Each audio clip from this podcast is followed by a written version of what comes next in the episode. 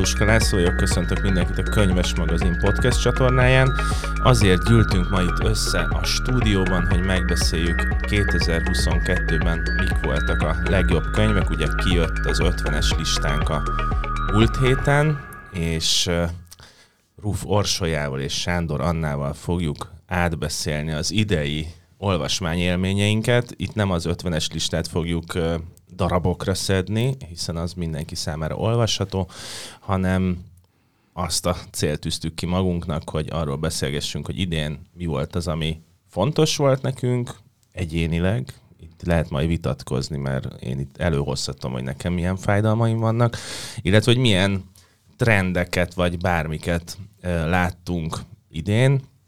Úgyhogy a legelső kérdés ez nagyon egyszerű lesz, hogy ugye megvan az 50-es listánk, de, de hogy, hogy nektek személy szerint mi volt idén a kedvenc olvasmányotok, ami a legtöbbet adta, és ez nem biztos, hogy egyébként a lista legelőkelőbb helyén van, viszont mert hogy személyesen lehet más, nagyon fontos. És Korsi, legyél te az első, aki vallomást tesz. El kell mondani, hogy a lista mindig úgy alakul, hogy 50 helykiadó és ez értelemszerűen azzal jár, hogy akár a saját kedvenceinktől is meg kell válni, vagy búcsút kell inteni neki, és ez nem volt másképp idén se. Tehát konkrétan tudnék olyan könyvet sorolni, ami nekem valamiért vagy nagy olvasmányélményem volt, vagy, vagy fontos volt nekem, vagy, vagy, vagy magát a szerzőt kedvelem, mégse került be az 50-es listára, ahol mindig ugye nagyon-nagyon sok és változatos szempontok alapján válogatunk, és hogy hogyha, hogyha mindenképpen választani kellene... Kénytelen leszem, mert erről szól a műsorunk, hogy válasszál. Igen, igen, igen. igen. Szerintem nagyon-nagyon sokféle szempontból kategorizálhatnánk a könyveket, és szerintem ez meg is fog történni, mondjuk onnantól kezdve, hogy, hogy hogyan reflektálnak bizonyos a minket körülvevő világra, vagy, vagy, vagy műfajilag ki az, aki valami újat tudott mutatni, vagy ki az, aki új szerzőként lépett fel. Tehát rengeteg ilyen szempont van. Most mégis egy olyan könyvet hozok, amit szerintem én a, talán a nyár elején olvastam, és akkor emlékszem, hogy csomó embernek azt mondtam, hogy ha mész nyaralni, akkor ezt jó szívvel tudom ajánlani, és ez Csernaszabó Andrásnak a zerkója volt, amely egy ilyen törpe a, a főhőse, aki tulajdonképpen, hát mondjuk így végig haknizza vagy rodeozza ott a komplet ö, okori világot, egészen Attila udvaráig eljut, és abban éreztem, hogy egyrészt van egy, egy olyan humora, ami visz magával, miközben ö, mint regény is nagyon-nagyon jól működik, és egy olyan kultúrhistóriai tudás van elcsepegtetve szinte észrevétlenül benne, ami, amiben így jó, jó lubickolni. Hát igen, a, ez a Cserna könyv egyébként azért érdekes, mert tehát hogyha ha azt mondjuk, hogy van a szerzőnek szabadsága és gátlástalansága, akkor ez a Cserna könyv egy nagyon jó példa a gátlástalanságra jó értelemben, mert nagyon nagy tudást mozgat meg, de közben meg egy hihetetlen sodró történetet beszél el, amiben egy kevésbé PC főhősünk van, ugye? Úgyhogy, úgyhogy ez, ez ilyen szempontból nagyon izgalmas volt, tehát hogy a, mi a belső levelezésünkben az, az egyszerre okos, egyszerre humoros jelzővel illettük. És én ezt az Orsinak az ajánlására el is olvastam, és csak aláhúzni tudom, hogy nagyon szórakoztató, igazi felnőtt olvasmány minden értelemben, és uh, nekem egyébként nagyon hiányzik a filmes világból, és meg az irodalmi érából is ez a kicsit ilyen, ilyen régi típusú uh, okos kalandregény. Tehát ami, ami tényleg gátlástalanul a kalandra megy rá, és kicsit ilyen uh, felcserélhető módon, tehát ezért ilyen nagy személyiség, nem tudom, fejlődést azért így ne várjunk itt az Erkóban. De, de nem de, is mindig de, kell, nem? Nem kell, éppen ez, hogy nem kell, hiszen ott van az a, az a műveltségbeli tudás, tényleg az, ez a könyv, aminek így tök jó, hogy utána olvasgatni a részleteinek, elképesztő vaskos, de nagyon szellemes humora van, tiszta szórakozás. Egyébként, hogyha már az okos és humoros kategóriánál tartunk, amit én két könyvnél vezettem még be, az egyik az a Fehér Boldizsárnak a Nem Nagy Ügy című elbeszélés kötete volt, amit egyébként simán lehetne ajánlani szintén nyári olvasmánynak. Ez azért volt nekem tök jó olvasmányélmény, mert ahogy a cím is mutatja, hogy nem nagy ügy, hogy a szerző azt a, azt a kihívást találta magának, hogy ne az legyen, hogy felhájpolunk valamit, és nagy elvárásokat gerjesztünk a, az olvasók irányába, hanem, hanem maradjunk meg egy ö, minimum szinten, ami egyébként egy nagyon magas színvonalon megírt, nagyon jó elbeszéléseket jelent, amik mindig valamilyen élethelyzetet fordítanak ki. Ebből nekem a a leg, legkedvencebbik történetem az az, az az állásinterjú, amikor elmegy az elbeszélő az állásinterjúra, és ott egyszer csak egy olyan helyzetben találja magát, hogy megfordítja az állásinterjút, és ő kezdi el a,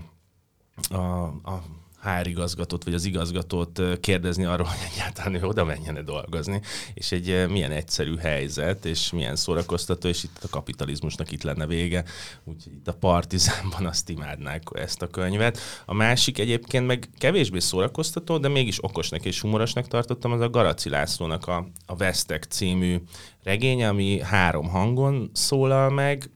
ebből van Bruno, és Hajni, akik uh, itt a Covid járvány ideje alatt egy ilyen három nap alatt játszódott történetben ismerünk meg, ami közöttük van valamiféle zsizsgés és izzás, és van egy harmadik hang, aki meg az egészet ilyen metázva leköveti, és egyébként ez meg a járványidőszakról is szól,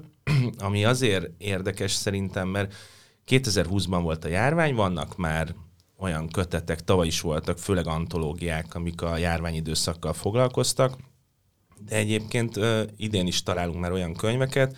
amik jobban és mélyebben reflektálnak arra, hogy emberileg mi történt ezekben az időkben, és ezt, ezt nem írtam bele a, a rövid ajánlóba, de egyébként nekem az nagyon tetszik, hogy kérdezte tőlem valaki, hogy milyen a Garaci könyve, és hát mondom, iszonyú jó, 3-4 centis mondatok vannak benne, és ez először iszonyú hülyén hangzik, de hogy annyira jól meghatározza azt, hogy mennyire sűrű és, és izgalmas a nyelvezete, hogy, hogy tényleg így mondatról mondatra úgy halad az ember, hogy így, így meg lehet akadni és leragadni egy-egy mondatnál. Én nekem nagyon nagy kedvencem volt, és hogyha már itt akkor kinyitjuk, hogy mi az, ami akár, mert hogy más járványhoz kötődő könyvek is vannak, hogy ezek közül volt olyan, ami tetszett nektek, mert ugye ez, ez megint olyan, hogy annyira aktuális kérdés, még most is, hogy azért ebben az ember már elkezd válogatni, hogy, hogy mi az, ami tényleg reflektál arra, hogy mi történik velünk az elmúlt években. Hogyha már arra csatlakoznék rá részben, amit mondtál, hogy a különböző hangok szólalnak meg, tehát a, ami eszembe jutott erről, az a Mámbár hegyirékának a novellás kötete, a vázlat valami máshoz, ahol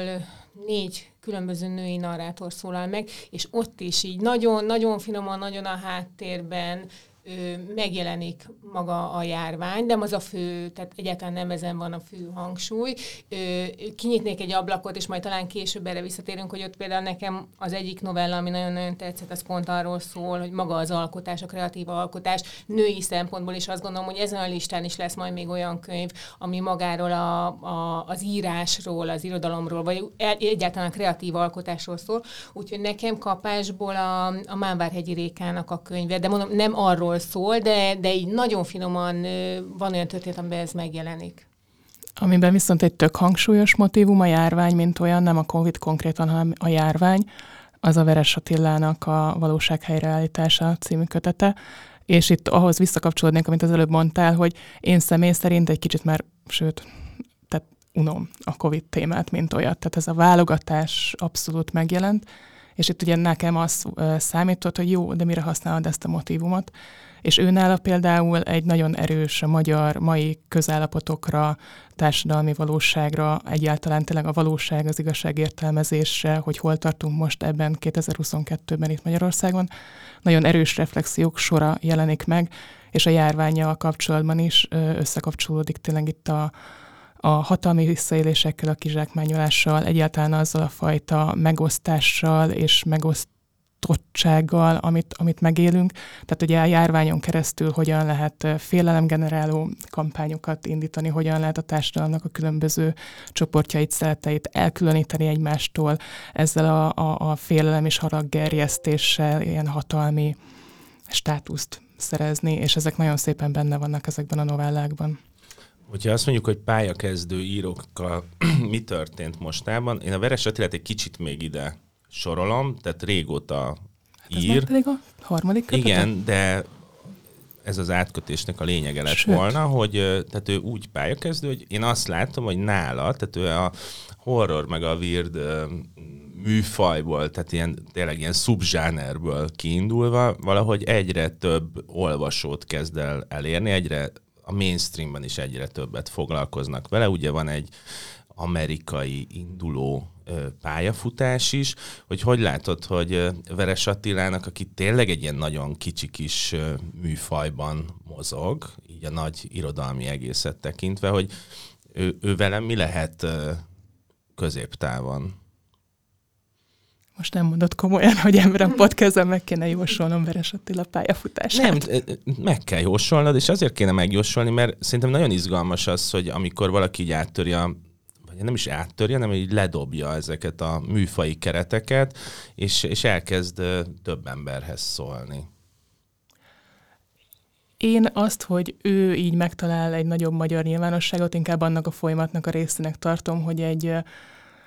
korábban elég zárt go- magyar gondolkodás arról, hogy mi az irodalom, hogy mi fér bele, hogy hol van az irodalomban a helye a zsáner irodalomnak, hogy hogyan tud az úgynevezett elefántcsontornyos magas irodalommal összekapcsolódni. Az, hogy valamit zsánerjegynek tartunk, hogy ez kezd végre szerencsére oldódni, találkozni, és nem csak az írói oldalon, hanem hál' Istennek végre az olvasói oldalon is. Tehát szerencsés helyen van, tök ügyesen csinálja ezt egyébként, ez az amerikai megjelenés is, a Black Maybe címen. Ő az első magyar spekulatív szerző, akinek Amerikában könyve jelent meg most az ősszel. Tehát az egy visszajelzés lehet az arra, hogy nem csak az itteni rajongói tartják őt ügyesnek, hanem a tényleg a horroron edzett nagy angol száz közönség is, a Guardian-en emelték ki a könyvét, hogy ez mennyire friss és újszerű, és nagyon régen nem olvastak ilyet. Szóval én nem tudom, hogy hova alakulna a Veres Attila pályafutása, de inkább annak örülök, hogy végre a közönség egy kicsit máshogyan gondolkodik a zsánerekről. És akkor itt van a listánk másik spekulatív szerzője, a Moskát Anita, aki, aki pedig már azokban a, tehát ő is ott tart szerintem, amit az előbb a Veres Attiláról említettem, hogy, hogy egyszerűen elkezdi az olvasóközönség elfogadni, hogy nem a műfaj felől olvas egy könyvet, hanem most már az az érdekes, hogy Veres Attila vagy Moskát Anita mit ír, és ő egyébként ebből a szempontból valami újat dobott azért, tehát nagyon előkelő helyen szerepel a listánkon. Hát, hogy ez újnak számít, mert egy novellás kötete jelent meg, amiben egy, egy kisregény is megjelent, és ezek a novellák ugye már korábbiak, a kisregény az, ami új, Uh, Anitának is inkább az, hogy hogyan fejlődik a karrierje, az egy, az egy izgalmas szempont. Ugye az Írha és Bőr című regényének most pont a héten posztolta, hogy a harmadik kiadása jelenik meg, ami egészen extrémnek számít a hazai közegben. Ugye mind a kettőkben az az erős, és, és az az izgalmas, hogy hogyan használják a spekulatív jegyeket, eszközöket arra, hogy a, a valóságra, tehát a, a, a hétköznapjainkra, és akár a magyar hétköznapokra is amik eléggé varástalanok azért mondjuk egy angollal összehasonlítva. Utalok arra, hogy mondjuk azért az angol gyerek meg felnőtt hagyományban is mennyire régóta benne van az, hogy fantasztikus jegyeket használjunk. Ez Magyarországon viszonylag újnak számít. Itt ez a két fiatal szerző az, aki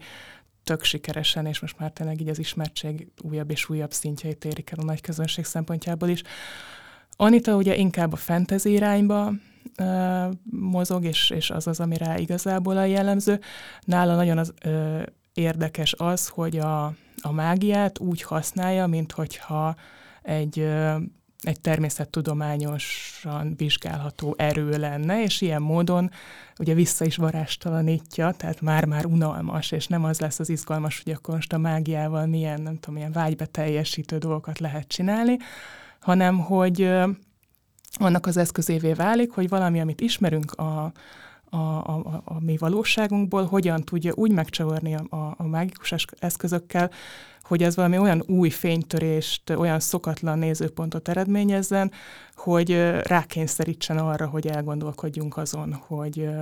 tényleg most az, itt a, a novellákban is, illetve a kisregényben is a, a hatalmi visszaélés, a kizsákmányolás, a, az ökokrízis megjelenik nagy témákként, szülő és gyerek viszony az, ami, ami egy visszatérő motivumnál a, az igazsághoz, hogy hogyan állunk hozzá, mit tartunk, tartunk-e, tud, képesek vagyunk-e bármit még igazságnak tartani.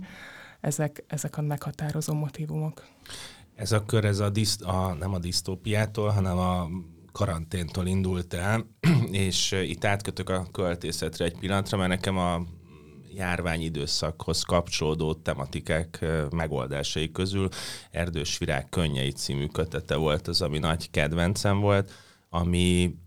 ugye azt a játékot játszol egy egész köteten keresztül, hogy a költőnek a kiszolgáltatottsága miatt, anyagi kiszolgáltatottsága miatt el kell mennie volt futárnak, és ezt a volt futáros tapasztalatot dolgozza be a verses kötetébe, tehát maga a volt futárkodás a költészet témájává válik, még akkor is, hogyha ez nyilván egy ilyen sokkal tágabb spektrum, és nagyon sokat ír arról, hogy milyen költőnek, írónak lenni. Ezt Orsi előbb említetted, hogy több kötet is foglalkozik azzal, hogy milyen az írás. Én még a költészethez csak mi viszonylag, tehát ez a megint csak a vallomásos elnézéskérő része a beszélgetésnek, tehát mi kevesebbet foglalkozunk költészettel, de a listán egyébként Fehér Renátó Torkolatcsend című kötete, és egyébként a Per Krisztián verses kötete is nagyon sokat foglalkozik azzal, hogy hogyan lehet megszólalni, hogy mi az érvényes állítás, hogy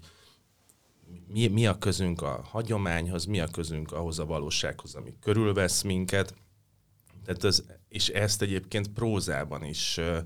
kerülgetik ezt a témát az írók, tehát ez szerintem nagyon izgalmas, hogy, hogy a költészetben is az lesz az érdekes, hogy visszanyúlunk teljesen magunkhoz, hogy egyáltalán érvényes a megszólás, miközben kiadják ezeket a köteteket, jókat írnak róluk, az olvasóikat is megtalálják, és mégis ez egy állandó téma. Egyébként részben ahhoz kapcsolatban, amit te mondtál, részben pedig ahhoz, amit Anna, amikor arról beszélünk, hogy, hogy ki az, aki mondjuk újat hoz, vagy hogy a pályafutásán bizonyos könyvek milyen mérföldkövet vagy állomás jelentenek. Nekem, hogyha ilyen szempontból kellene válogatnom a listáról, akkor valószínűleg Molnár T. Eszternek a könyvét hoznám föl. Ugye ezt erről tudni kell, vagy aki olvassa könyveit, az, az tudhatja, hogy, hogy ő azért szeret a műfajokkal kísérletezni, tehát írt már gyerekkönyvet, írt krimit, a, a legutolsó prózakötete, a Terész, talán az, egy ilyen, az is egy ilyen kísérleti próza volt talán inkább, és akkor itt van a, a, a friss regénye, a hidegkút, ami, ami hát sok mindennek lehet egyébként műfajilag nevezni. Nekem, ami nagyon érdekes volt, ahogyan építkezik az a könyv. Tehát így el, elindul egy történet, és azt gondolod, hogy ez egy ilyen, ez egy látszólag kerek élet, ami, aminek a szemtanúi vagyunk, és már rögtön az első oldalakon így bekúszik a feszültség, ami aztán így, így folyamatosan építkezik, és nekem ez volt, ez volt nagyon érdekes olvasóként végigkövetni, hogy hogyan, hogyan épít kezik az Eszter ezzel a feszült, hogyan adagolja nekünk olvasóknak, és ez például így örülök mindig, amikor egy, egy ilyet, tehát amikor valaki azt mondja, hogy egy, egy, egy esetleg egy új területre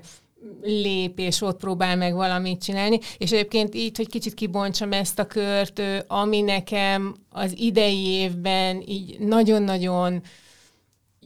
jól esett, vagy nagyon pozitív volt ez a, mondjuk így a fiatal középgeneráció női szerzőinek a hangja. Tehát, hogyha a listát valaki végignézi, akkor látja, hogy, hogy annyira színes és annyira sokoldalú könyvek születtek, jelentek meg, úgyhogy én tényleg csak nyilván nem arra, nem azért csinálunk listát, hogy minden könyv elolvasására buzdítsuk az olvasókat, de onnan bátran mernék ajánlani bármit. Hát igen, itt egyébként, hogyha mondjuk ki kéne emelni, akkor én például a Bordaréka könyvét nagyon szívesen emelném ki, amiben megvan egy kicsi varázsvilág, de közben meg egy nagyon kemény traumát feldolgozó regény, iszonyú szépen ír, tehát hogy nagyon jó olvasni ezt a szöveget. Nekem ez nagyon nagy kedvencem volt egyébként a Margot a top 3-ban végzett ez a kötet. Meg ott van a Bendülverának az első kötete, ami szintén egy ilyen, egyébként egy 40-es nőnek a magánéletében vezet be minket, ez a Kaligramnál jelent meg. Tehát, hogy nagyon izgalmas színfoltok vannak. Erre akkor rákötném a külföldi női szerzőket, mert nekem meg pont egy ilyen csoport volt az, ami idén egy ilyen meghatározó olvasmány élményt jelentett, ezek a latin szerzőknek a könyvei, és ezen belül is ugye két női szerző, egy argentin és egy mexikói, akiknek a könyvét nagyon-nagyon szerettem. Az egyik az Mariana Enriquez és az ő Ágyban dohányozni veszélyes című novell. Ez nagyon jó cím szerintem. Szuper cím. Uh, tehát ágyban dohányozni veszélyes. Ez egy uh, horror és a dél-amerikai uh, máikus realista hagyományt ötvöző és azt tovább gondoló kötet, amiben elég, uh, hát itt a csoda az nem valamiféle magasztos vagy jó uh, konnotációjú dolog, hanem ott, ha, ha csoda történik, az általában szörnyű és tragikus és szomorú. Ezzel együtt nagyon érzékenyen, ilyen nagyon jóféle feminista hangütéssel, többnyire női hangokat szólaltat meg, és, és beszél a társadalom különböző rétegeiről, különböző helyzetekről. Tényleg sok-sok fantasztikummal, nagyon meglepő. Tehát én azért ugye ezt a vonalat szeretem olvasni, és, és tök friss az ő könyve, tehát ilyen szempontból is izgalmas volt, hogy nem csak úgy reflektál ö, női témákra, hogy az ö, abban valamilyen erőt és, és, és, és izgalmasat és újszerűt érzek, hanem spekulatív olvasmányként is ez az ilyen wow, hűha, erre nem gondoltam volna erre a fordulatra. Tök jó ilyeneket olvasni. A másik pedig Fernanda Melkornak a Hurikánok évada. Ő egy fiktív mexikói faluba viszel, a, a, és egy elég brutális gyilkossággal nyitja a, a történetet és ennek a gyilkosságnak a felgöngyölítése kicsit ilyen kuraszava viharkapujában alapon különböző hangok beszélnek, és ők mindenki elmondja az egy-egy fejezetben, hogy ő hogyan látja, hogyan tudta meg, hogy ez történt, mit tud róla. Egyébként kiderül, hogy ő kicsoda, és valójában a regény szempontjából ez sokkal-sokkal fontosabb, hogy így feltárul ennek az egész közösségnek az élete, az ő társadalmi viszonyuk, helyzetük, egymáshoz való viszonyaik mm, én sokszor érzem azt, hogy amikor így a nyomorról írnak szerzők, az kicsit ilyen, hát, nagyon találó ez a nyomor pornó kifejezés, én nagyon szeretem, és nagyon idegesít, amikor ebbe megy át egy irodalmi munka, és ezt azért is tartom nagyon jó könyvnek ezt a hurikánok évadát, mert meg tudja tenni azt, a, azt az irodalmi pluszt, hogy ezt egy, miközben szociálisan nagyon érzékeny, közben közben hozzáteszi azt az irodalmi, alkotói plusz minőséget, hogy el is emeli, formál belőle valamilyen egy ilyen tényleg, mint egy ilyen görög kánonszerű, ilyen nagyobb történetet, amiből kibontakozik egy általánosabb emberi sors tragédia, hogy hogyan is vagyunk mi egymással emberek a nagy, nagy, nagy krízispontok idején. És egyébként ezeken a krízispontokon, hogyha elindulunk, nagyon érdekes, hogy az idei listánkra nagyon sok olyan könyv került fel, amikor az, a, szerző élete maga a krízis, tehát hogy hogyan emelik be azt a, azt a témát, amit egyfelől a Knőzgor miatt autofikciónak szoktunk nevezni, tehát hogy maga, tehát felvállalt dolog az, hogy a szerző és az elbeszélő az szinte ugyanaz. Nyilván, hogyha nagyon megkapirgáljuk, akkor az ellentétjét is be tudnánk bizonyítani, de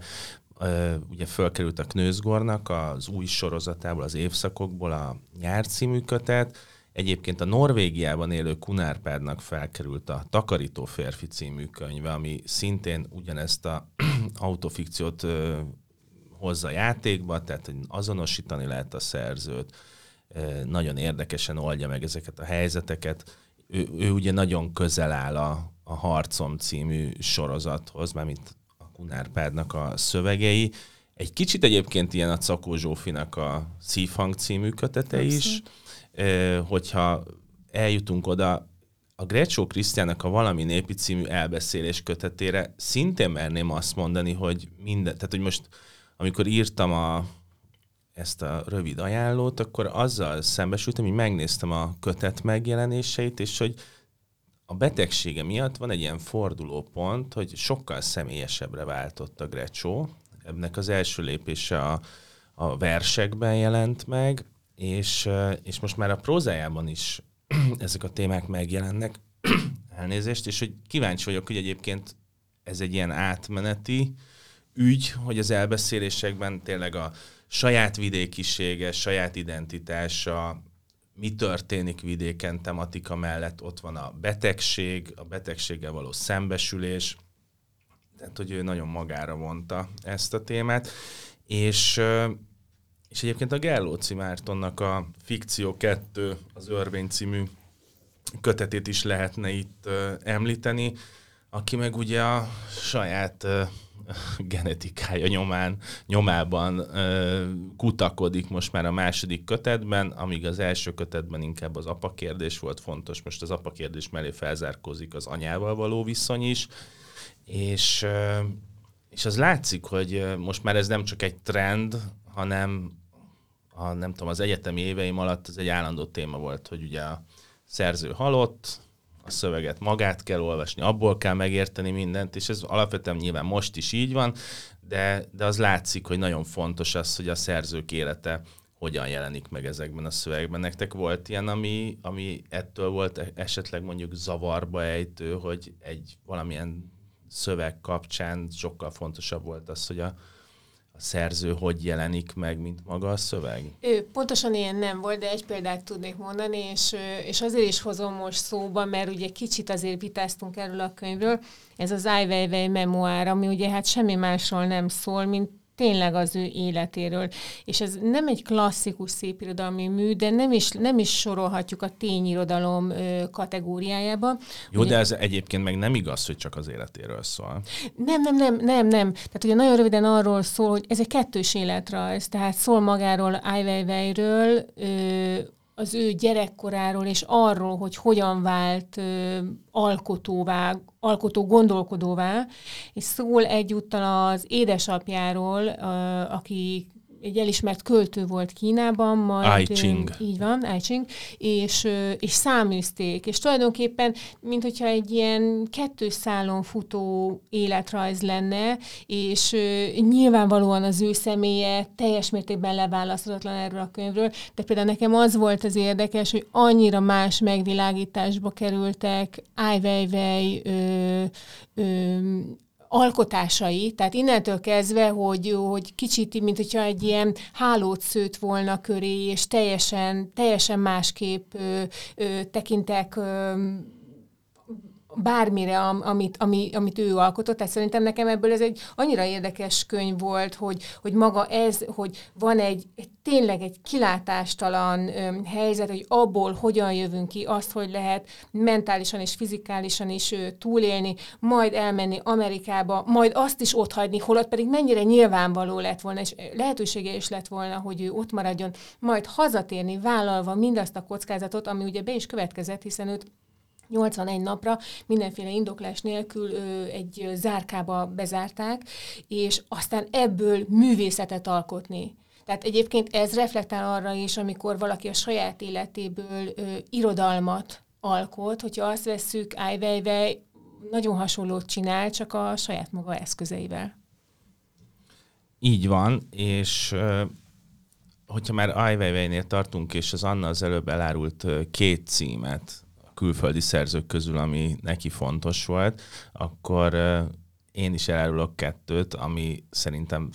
tök jó lenne, hogyha minél több olvasó érdeklődését keltené fel. Vezetékneveket nem fogok mondani fejből. Az egyik, az egy három kötetes könyv, a Subutex... Virginie de Pentet. Igen, Subutex. Vernon, Vernon Subutex, igen nem kell megijedni tőle, 1200 oldal, három kötet, egy ilyen botrányos nő, aki íróvá válik, ez, a, ez az élet rajzi tört, nagyon röviden összefoglalva egy életet. De hogy iszonyú szórakoztató, tehát ilyen nagyon, benne van ez a, ez a francia nyitott kultúra, tehát amiben a a szexualitástól a kábítószeren át a szabad gondolkodásig nagyon sok minden beletartozik, nagyon jó karakterek vannak benne, nagyon olvastatja magát, kimondhatatlan a könyv címe és megjegyezhetetlen, de, de ezt mindenkinek javaslom, illetve nekem a, az év ilyen mm, leg, legmeglepőbb olvasmányélmény az a Válasz Helga levelére volt, ami hát... Ami ennek ked- az ellentétje. Ami teljesen az ellentéte, mert ez mindössze 80 oldal, és, és egy idős ember írja meg a levelét Helgának egy régi szerelmi kapcsolatról, és, és tényleg csodálatosan magával ragadó, és egyben szomorú, és ott vagyunk a ott vagyunk vidéken, tényleg az állatok között, tehát fantasztikus könyv, tehát aki szereti a skandináv irodalomnak ezt a vonalát, ahol a költőiség találkozik a prózával, meg a kecskékkel, azoknak ezt mindenképpen nagyon, nagyon tudom ajánlani. Egyébként, bocsi, hogy közbevágok, de annyira érdekes, hogy pont ezt a két könyvet hozott föl, ami látszólag annyira távol áll egymáshoz, és igazából, ha már az 50-es listáról beszélünk, én ezt szeretem a legjobban, amikor így kialakul egy mátrix, és úgy érzed, hogy egymástól akár távol álló könyvek is így felelnek egymásra, vagy így egy halmazba kerülnek, ami lehet, hogy egyébként évközben nekem eszembe se jutna, de így, hogy így átnézzük, és így hirtelen, mint egy ilyen önjáró puzzle, így elkezdenek mozogni ezek a könyvek. És tök jó, hogy ezt mond, nekem az eszembe se jutott, de milyen jó, hogy egy ilyen ellentétpárt lehetett uh, létrehozni. Igen, és hogyha már ezt a Matrixot mondod, nekem az nagyon izgalmas, hogy amikor ugye sajnos a munkánkból kifolyólag minket meg szoktak kérdezni az ismerősök arról, hogy mit olvassanak, és, és nagyon sokszor találkozom azzal, hogy, hogy mindenki ugye alapvetően azt, azokat a visszaigazolásokat várja, amiket ők is alapvetően szeretnek olvasni. Tehát sokkal könnyebb azt mondani, hogy a nem tudom, az X szerzőnek megjelent egy új könyve, mert akkor így izé biztonságosan el lehet kezdeni olvasni, és akkor vannak ilyen tök meglepő dolgok, hogy mondjuk egy ilyen válasz Helga levelére, ahol érzed azt, hogy nincsen nagy kockáztatás, mert 80 oldal azért nem sok, és, és akkor így meglepődünk. Meglepődünk, hogy egyébként milyen fantasztikus ö, szövegek születnek. Tehát én a listában meg ezt szerettem, hogy nagyon sok ilyen nagyon meglepő cím van, szerzőnév, egyébként ö, nyelv, meg, meg kultúra, és hogy, hogy így összeadódik, mert az alapvetően a könyvpiac is nyilván angol száz központú, tehát sokkal, sokkal könnyebben jönnek ide azok a könyvek, amik az angol száz piacon befutottak. Viszont ha már a meglepetés, és ami nem angol száz, akkor muszáj egyszerűen beszélni arról a szerzőről és arról a könyvről, aki szerintem mindannyiunknak egy nagy meglepetés volt idén, és ez a Margó Fesztiválhoz kötődik, és a könyv nem más, mint a listánk második helyén található szárkönyv, és hát mondjuk azt tudtuk, hogy Goncourt díjat nyert tavaly, ami ugye Franciaországnak a leg Hát az évkönyve kb. Igen, leghíresebb díja, de nagyjából ennyi. És én nem tudom... hogy... Nagyjából ennyi. A hülye franciák. És ugye, ha jól emlékszem, valamikor kora ősze volt az, hogy így így feltűnt, tehát lehetett látni a könyves magazin cikkeknek a látogatottságán, hogy itt valami elkezdődik, és ez kicsit nekem egyébként a tavalyi Irena Szolá könyv ö, érzéseit hozza vissza, hogy itt van egy külföldi szerző, akinek ez az első magyarul megjelenő könyve, és elindul egy ilyen egy ilyen zsizsgés ö, körülötte, és aztán a Margó Fesztiválon ez aztán végképp csúcsra járt. Konkrétan én például a bemutatóra be se fértem, mert akkora érdeklődés volt, és azóta is látjuk, hogy van egy ilyen, egy ilyen tök szép felfutása ennek a könyvnek, és ha van ilyen szempontból meglepetés, ami ugye nem angol száz, ez is fontos, és, és teljesen így kvázi mondhatni, most a széles nagy közönség számára kvázi ismeretlenül belépő új szerző, akkor ez egyértelműen ő volt. Igen, és uh, ahogy itt röviden átvetted, hogy tényleg az történt, hogy ez szeptember elején jelent meg ez a könyv, és most a listánk elején található, és mondjuk ki, hogy az emberek leg, legtitkosabb emlékezete a könyv címe, és ez egy olyan francia szerző, aki egyébként szenegáli származású,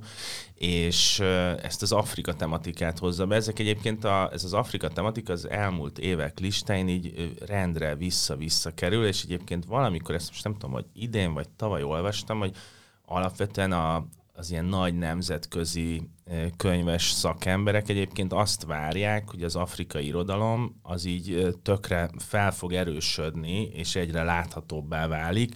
és, és ez egyébként szuper izgalmas, és ráadásul itt ebben a könyvben az történik meg, hogy van egy ilyen nagyon erős kapocs ahhoz, hogy a, aki szeret olvasni, ez miről szeret a legjobban olvasni, hogy arról, hogy nagyon jó az irodalom, nagyon jó olvasni, és mennyit ad hozzánk, és,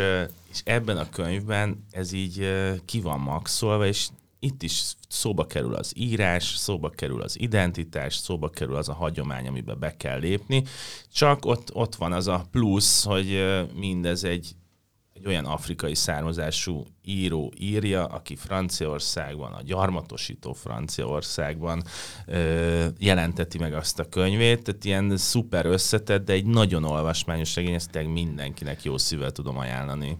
Én annyira egy kicsit kiegészíteném, vagy tovább gondolnám, hogy nem egy, egyszerűen csak az Afrika tematika, hanem a gyarmatosítás tematika. Tehát, hogy itt azért a, a tavalyi Nobel-díjas Gurna is a, ezt az egész migrációs menekült szituációt, a különböző kultúrák találkozását, a,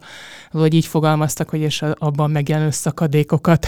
tudja jól ábrázolni, fel is került az Utóéletek című könyve most a listánkra, ami a kevéssé ismert német birodalmi kelet-afrikai gyarmatosítás korából indítja a történetet, és és ott is azt viszi végig több generáción keresztül, hogy hogyan jut el a, ez a gyarmati függő viszony, és annak a jó és a rossz oldalait is egyébként kihangsúlyozza, addig, hogy felszabadul az ország, és aztán már tulajdonképpen ilyen önazonos emberek hogyan ebben a poszt gyarmatosítás utáni korban hogyan működnek, és a szárnál is az identitás keresés, képzés, ennek az egésznek a dinamikája ebben a, ebben a gyarmatosítás utáni, és az azzal igazából ki tudja, nem, nem vagyunk Franciaországban, én nem merném azt innen megítélni, hogy ők igazából mennyire néztek szembe rendesen azzal, hogy mi ebben az ő örökségük. Most adtak egy gonkurt ennek a srácnak, ami ugye a regény tartalmával uh, elég viccesen tehát játszik az élet, hiszen ott is a, egy olyan elveszett szerzőt keresnek, aki, akit előbb nagyon felkap a francia irodalmi elit, aztán a mélybe taszít, és ennyi. Én, én szerintem a, azt bevallottam már itt a mikrofonon kívül, hogy engem nagyon vonz az, amikor találkozunk olyan történetekkel, amik teljesen felzaklatják az ilyen amúgy csordogáló életünket. Tehát most a, e, ez alatt azt értem, hogy itt vagyunk Kelet-Európában, fehérek vagyunk, én heteroszexuális vagyok, férfi vagyok, nem tudom, és ami ebből ki tud mozgatni, és így a mainstream része tud lenni, az, az annyira izgalmas, tehát hogy annyira más, hogy közelítettem ez a szárkönyvhöz nekem annyi az érdekes, amikor Margót szerveztük, akkor ez viszonylag korán jött a parkönyv kiadótól ez a hír, hogy ők ezt a könyvet ki fogják adni, és hogyha érdekel minket, akkor szívesen elkezdik felvenni a kapcsolatot a, az ügynökkel, és, és hát ugye a könyvet nem tudtam ott elolvasni, mert hát franciául van, és az a középiskában bőven elég volt nekem, és és elkezdtem olvasgatni róla ilyen kis cikkeket, és iszonyú izgalmas volt, és emlékszem, hogy tavasszal arról beszélgettünk, hogy mit fogunk tudni kezdeni a Margon ezzel a könyvvel, tehát hogy fogja megtalálni az olvasóit, és szeptemberben meg tényleg az történt, hogy valahogy ez a könyv ez így berobbant, és az év egyik ilyen nagy szenzációjává vált, miközben egy francia szépirodalmi regény. Úgyhogy én ennek nagyon örülök. Viszont ha már identitásról van szó, akkor, akkor kicsit csúszunk át arra, hogy mi lett az évkönyve, és és beszéljünk egy kicsit Viski András kitelepít, kitelepítés című regényéről, ami egy ilyen egyfelől egy igazi nagy dolog, úgy emberileg nekem, tehát hogy egy ami most hagyjuk az irodalmi részét, de hogy valaki így szembe tud nézni a család történetével, ami ráadásul egy bonyolult családtörténet, alkotóilag még csodálatosabb, hogy ez megtalálja a nyelvet, meg a formát, hogy ezt elbeszélj. Nagyon röviden, most az a legegyszerűbb, ha felolvasom a, a hét könyvéhez írt bevezetőt, hogy ez mi. Viski András kitelepítés című könyve egyrészt családtörténet egy kisfiú szemszögéből, akit két évesen édesanyjával, Viski Juliával és hét testvérével kitelepítenek a Dunadeltával határos Baragán Sztyeppe egyik lágerébe, majd a Latesti, ezt nem biztos, hogy jól éltem, lágerbe, miután a református lelkész édesapát Viski Ferencet bebörtönzik. Ez, a, ez az alapja. Ez a kiinduló pont. Ez az alapja a regénynek, és ezek ugye ilyen kis számozott blokkokból állnak, nagyon sok helyen lehet gondolni Eszterházi Péterre. Zárójel nekem ez tök érdekes, hogy a Eszterházi halál után az egy nagyon fontos kérdés, hogy mi az, ami az Eszterházi prózából tovább tud menni, és eddig így én nem nagyon láttam ezeket, tehát vannak az ilyen nagyon direkt utalások, de itt egyébként a Viskinél tökre érzem azt, hogy a, akár a Harmonia Celestis, akár az egyszerű mondat vesző száz oldal, a Márk változat, tehát hogy vannak ilyen fontos előképei, de hogy ez egy ilyen nagy regény lett. Egyébként érdekes, hogy ezt mondom, mert szerintem nyilván ezt a regényt meg lehetett volna tényleg ilyen nagyfungú, nagy regényként írni, de pont ez, amit mondasz, ezek a, hát nem is tudom, hogy hogy nevezzük, ilyen blokkok, vagy nagy bekezdés, teljesen mindegy, hogy Én egy kicsit őket. úgy olvasom, bocsánat, mint hogyha mint hogyha egy ilyen nagy regényt olvasnék, aminek így bizonyos részét így letakarnák. Én azt éreztem, és nekem azért működött nagyon jól, ugye te is említetted itt, hogy ez egy gyereknéző szemszögéből mutatja be ezt a történetet, és ezek működhetnek egyfajta villanásokként is, ami nyilván egy gyereknek egy ilyen korlátozott a, a nézőpontja, emellett ez egy teljes történetet ad ki, tehát abszolút megvan az íve, de bennem pont ezt erősítette, hogy egy gyerek mi az, ami, ami benne megragadhat, vagy ami benne lecsapódik, vagy amit ő lát, vagy ő észlel, és ezek, ezek szerintem egyrészt maga az olvasásnak ad egy ilyen tök jó ritmus, vagy ilyen belső dinamikát, de, de pont emiatt volt fontos, hogy van egy ilyen korlátozott néző nézőpont, persze nagyon sok mindent lát ez a, ez a mi kis narrátorunk, vagy ez a kis szereplőnk, de közben mégis teljesen unikális szerintem, ahogy ő ezt felépítette ezt a történetet. Ezt erősíti benne. Amit ehhez még hozzátennék, az az, hogy nagyon ritkán találkozni olyan regényel, ami, ami így, így megfogalmazza azt, hogy hogyan kellene nekünk élnünk és ezt erre, ez alatt most azt gondolom, hogy van egy történet, a Viski család története, ami alapvetően Erdélyhez kötődik, ott is van diktatúra, nálunk is van diktatúra, összeköt minket a nyelv, a kultúra, a hagyomány és egy csomó minden, és, és mégis meg tudja teremteni azt az árokbetemetést, ezt nem tudok mást mondani, hogy ilyen tök politikán felüli történetet ír, és, és ehhez megtalál egy nyelvet, ami, aminek ez, tehát ez a nyelv, amit az előbb említett, hogy ilyen villanásszerű kisfiú nézőpont, ami egyébként meg tökre ebből a vallási katolikus hagyomány, azt hiszem katolikus hagyomány, reformát, református. református hagyományból érkezik meg, tehát hogy a szövegben konkrétan nyomon lehet ezt követni, hogy mi a viszonya Istenhez, hogy jelenik meg a családban a hit kérdése, ez hol segít, hol nehezít, és, és tényleg átítatja, és amit, ami nekem nagyon érdekes ebből az egészből, hogy egy borzasztó történet van elmesélve, hogyha csak a cselekményt elmondanánk, miközben ez egy nagyon szép könyv. Ez egy, valahogy egy derű hatját. Egyébként nekem ez nagyon fontos volt az olvasásnak, pont amit mondasz, hogy, hogy tényleg itt van egy család, akit kiszakítanak az otthonából, és tényleg minden létező rosszon átmennek, és nem egy düböl írt könyv volt, hanem, hanem kicsit egyébként nekem arra is reflektál, hogy hogyan lehet ezeket a traumákat átélni. Tehát, hogy van az a mentális állapot, amikor ezt így valahogy mégis fel lehet úgy dolgozni, hogy az ember ne rokkanjon bele. És végig azt éreztem, hogy van egy ilyen, egy ilyen jó értelemben vett visszafogott, derűs hang, amiben még a humor is megcsillan időről időre, és ez, ez egyébként pont olyan olvasmány, nem tudom, biztos volt nektek ilyen, hogy, hogy amikor így olvastok valamit, és akkor ezt a kis hangulatot, vagy ezeket a rezgéseket egy kicsit így viszitek még magatokkal utána, és olvasás után, és nekem a Viski könyv az abszolút ilyen. Igen, és mind a kettőtökre reflektálva, hogy egy olyan országban élünk, ami viszont tényleg nem nagyon tud mit kezdeni a történelmi örökségével, és hogy ez a személyes életsorsokban és felmenők kön keresztül ez, ez, ez hogyan jelenik meg a mindennapi, mind a mai napig, és a, a közéletet, és akár az emberközi viszonyokat is tök erősen meghatározza, és hogy, hogy erre olyan módon mutat egy példát, hogy egy pillanatig nem nem éreztem hamisnak sem a derűt benne, mert hogy ez egy, ez egy, ez egy megmunkált derű, tehát hogy ez, ehhez kell a tudatos elhatározás, de nem lehet elfolytásokkal vagy, vagy, vagy önigazolásokkal csinálni, csak akkor, hogyha igazi. De közben mégiscsak nagyon sok munka és érési folyamat eredménye, és erről is beszélgettünk azért Viski András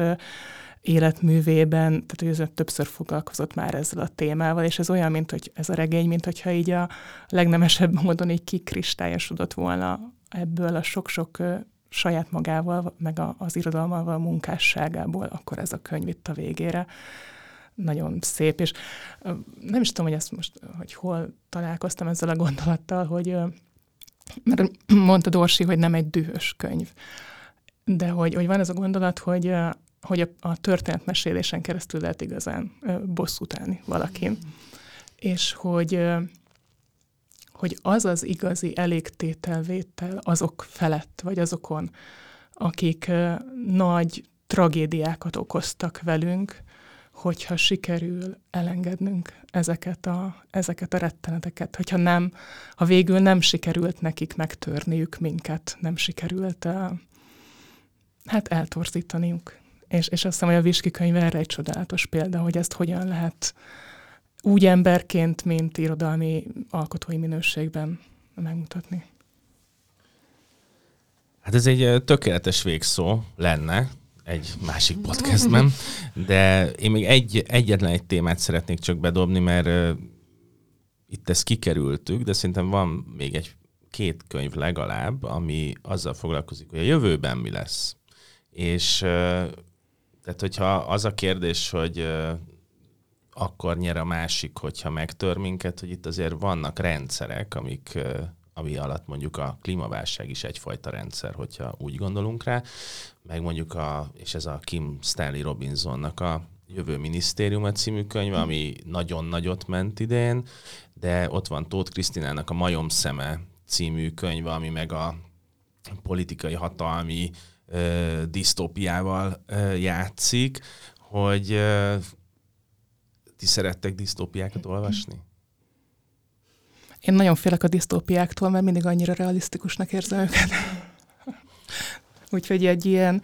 egy ilyen retteltes vonzódásom van az irányukba, hogy tudom, hogy fájni fog, de muszáj oda menni, mert elgondolkodtat olyan dolgokon, meg olyan hát ilyen spekulatív lehetőségeken, amik pedig egyébként a hétköznapi újságolvasási, meg nem tudom,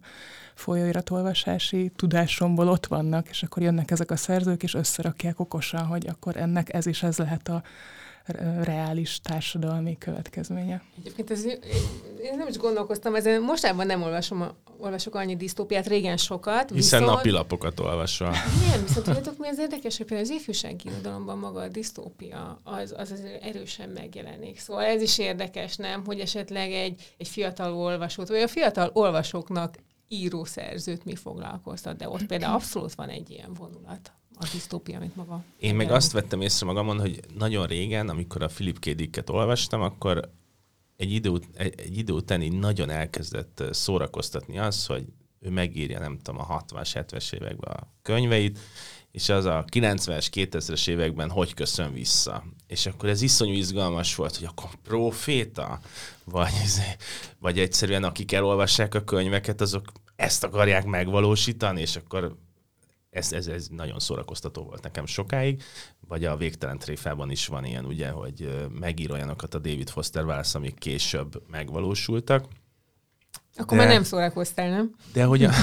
igen, de hogy a másik, hogy én idén azt éreztem ezekkel a disztópiákkal, hogy ezek már nem disztópiák, uh-huh. Hanem konkrétan tényleg tök fölösleges műfajilag megkülönböztetni, hogy ez most a jövővel foglalkozik. Hát most az, hát, amit a, bocsánat, amit a Tóth Krisztina leír, hát az most tök mindegy, hogy hova helyezzük, mert a, a politikai rendszer hogyan tesz minket tönkre, és milyen lehetőségeink vannak. A Kim Stanley Robinson meg azt csinálja, hogy abban a borzalmas világban, amit olvashatunk a klímaválságról, azt egyszerűen pontról pontra végigveszi, hogy mi fog történni a jégtáblákkal, meg az olvadással, meg a nem tudom mivel. Hát meg van ugye egy, egy tök erős első fejezete, ami nagyjából egy azonnal egy a padlóra küld egy indiai hőhullámot ír le nagyon-nagyon részletesen és érzékletesen. Ezt egyébként el lehet olvasni a teljes fejezetet a, a könyves magazinon. És ugye mindig úgy, úgy gondolunk ezekre az ilyen durva következményeire a klímaváltozásnak, hogy jaj, hát valahol messze szerencsétlen afrikaiak, meg indiaiak majd szenvednek, és egy fenét, hát azután a nyár után, ami itt volt, hogy itt a, a Budapest közvetlen környezetében emberek napokig nem jutnak vízhez, mert olyan állapotban van az infrastruktúra, és pont befejeli a legnagyobb asszályos kánikula napokat. Nem kell ez Indiába menni emberek. Nem kell Indiába menni, hanem olvasni kell, hogy mindenre felkészüljünk. Még egy könyvet hozzátennék ehhez egyébként, mert hogy ami ehhez, a, még ez a klíma dolgokhoz is szerintem egyébként, de úgy általában ez a, ezt a fenyegetettség érzés nekem, és nagyon, nekem egy nagyon fontos idei olvasmányom, ez is egy nagyon vékonyka kis könyv, tehát ez a vékony, meglepő és elgondolkodtató kategória, ez a fényes köztársaság, amivel megjelenik ez a generációs dolog, mert hogy arról szól, hogy egy ilyen fiktív dél-amerikai városban, a dzsungelből egyszer csak megjelennek gyerekek, akik nagyon furcsa gyerekek így kéregetnek, így felborzolják a kedélyeket a városba, kéregetnek, aztán lopnak, aztán már gyilkolnak is, és aztán persze megtörténik a tragédia. És ennél a regénynél éreztem azt, hogy nagyon jól elkapja azt a fajta ezt a fenyegetettségérzést, hogy jön valami, már vannak elképzeléseink, megismerteink, de ez valami olyan, amit még nem fogunk felésszel, de teljesen tehát fenyegeti a civilizációnkat, a kultúránkat, a társadalmi berendezkedéseinket, azt, hogy hogyan gondolkodunk magunkról, hogy felnőtt emberként valóban képesek vagyunk-e felelősséget vállalni másokért. Tehát amilyen pici könyv, annyira tartalmasan és egyébként gyönyörű nyelvezettel beszél erről a fajta szorongásról. Hát akkor most harmadjára nem fog neki futni az elköszönésnek, de, de akkor még egy kérdésem van, hogy melyik volt a legjobb dzsungelregény? Anna, Anna idén ez legyen, ez a válasz legyen a, az év, évet lezáró Most a hercogot szeretnéd hallani, ugye? Werner Herzog, német filmrendező, így késő öregségére megírta élete első könyvét, ami egy csodálatos kis dzsungelregény, ugye nagyon vonzódik a dzsungelhez több filmje is, fikciós filmje, meg dokumentumfilmje is egyébként játszódik a, a dzsungelben, és azt a történetet dolgozza fel, hogy és nem jut eszembe annak a japán katonának a neve, aki hát több mint húsz évvel a háború után egy Fülöp-szigeteki szigeten bevette magát a dzsungelbe, és még mindig harcolt, mert nem jutott el hozzá az a hír, hogy egyébként a háborúnak vége. Ezt egyébként egy Bud Spencer Terence filmben is Így van, így van, a kincs, ami nincs. Igen. És, és, és hát Herzog, tehát nem tudom, hogy ki mennyi Herzog filmet látott, ő ez a, ez a fajsúlyosan, filozofáló, robosztusan, szenvedélyes, sokat gondolkodó német alkotó, és ezt ebben a szintén egy, tényleg egy új vékonyságú, kis olyan vékonyságú kötetben valami elképesztően ilyen légies költői nyelvvel, nagyon-nagyon letisztultan, sok filozofikus gondolattal veszi végig ezt, hogy, hogy mi lehetett ennek a katonának a fejében, hogyan élhette ezt meg ő, és mi hajthatta, mi motiválhatta. És ugye Herzognak visszatérő témája ez a, ez a megszállott emberek, ezek az ilyen, akik valamit annyira akarnak, hogy a mindent, és egyébként másokat is ennek a célnak a, a, a szolgálatába állítanak. És hát, hogyha életmű szempontjából nézzük, akkor ez egy gyönyörűen letisztult prózai. Hát, mint egy ilyen, egy ilyen, egy ilyen elriasztett, leszűrt párlata annak, hogy ő, ő mit gondol ezekről az emberekről, mit gondol a dzsungelről, mit gondol az idő folyásáról, valóságtapasztalásainkról. Nagyon, tényleg egy ilyen délután alatt elolvasható, nagyon szép kis kötet. Tehát akkor az év dzsungelregényét hallottuk. Még egyszer az 50-es listánkat idén Viski András Kitelepítés című regénye nyerte meg. Az 50-es listánkért felelősséget vállalunk, tehát azon csak jó könyvek szerepelnek. 2023-ra is mindenkinek azt kívánom, hogy olvasson sokat. Köszönjük szépen, hogy minket hallgattatok idén is, jövőre is találkozunk. Sziasztok!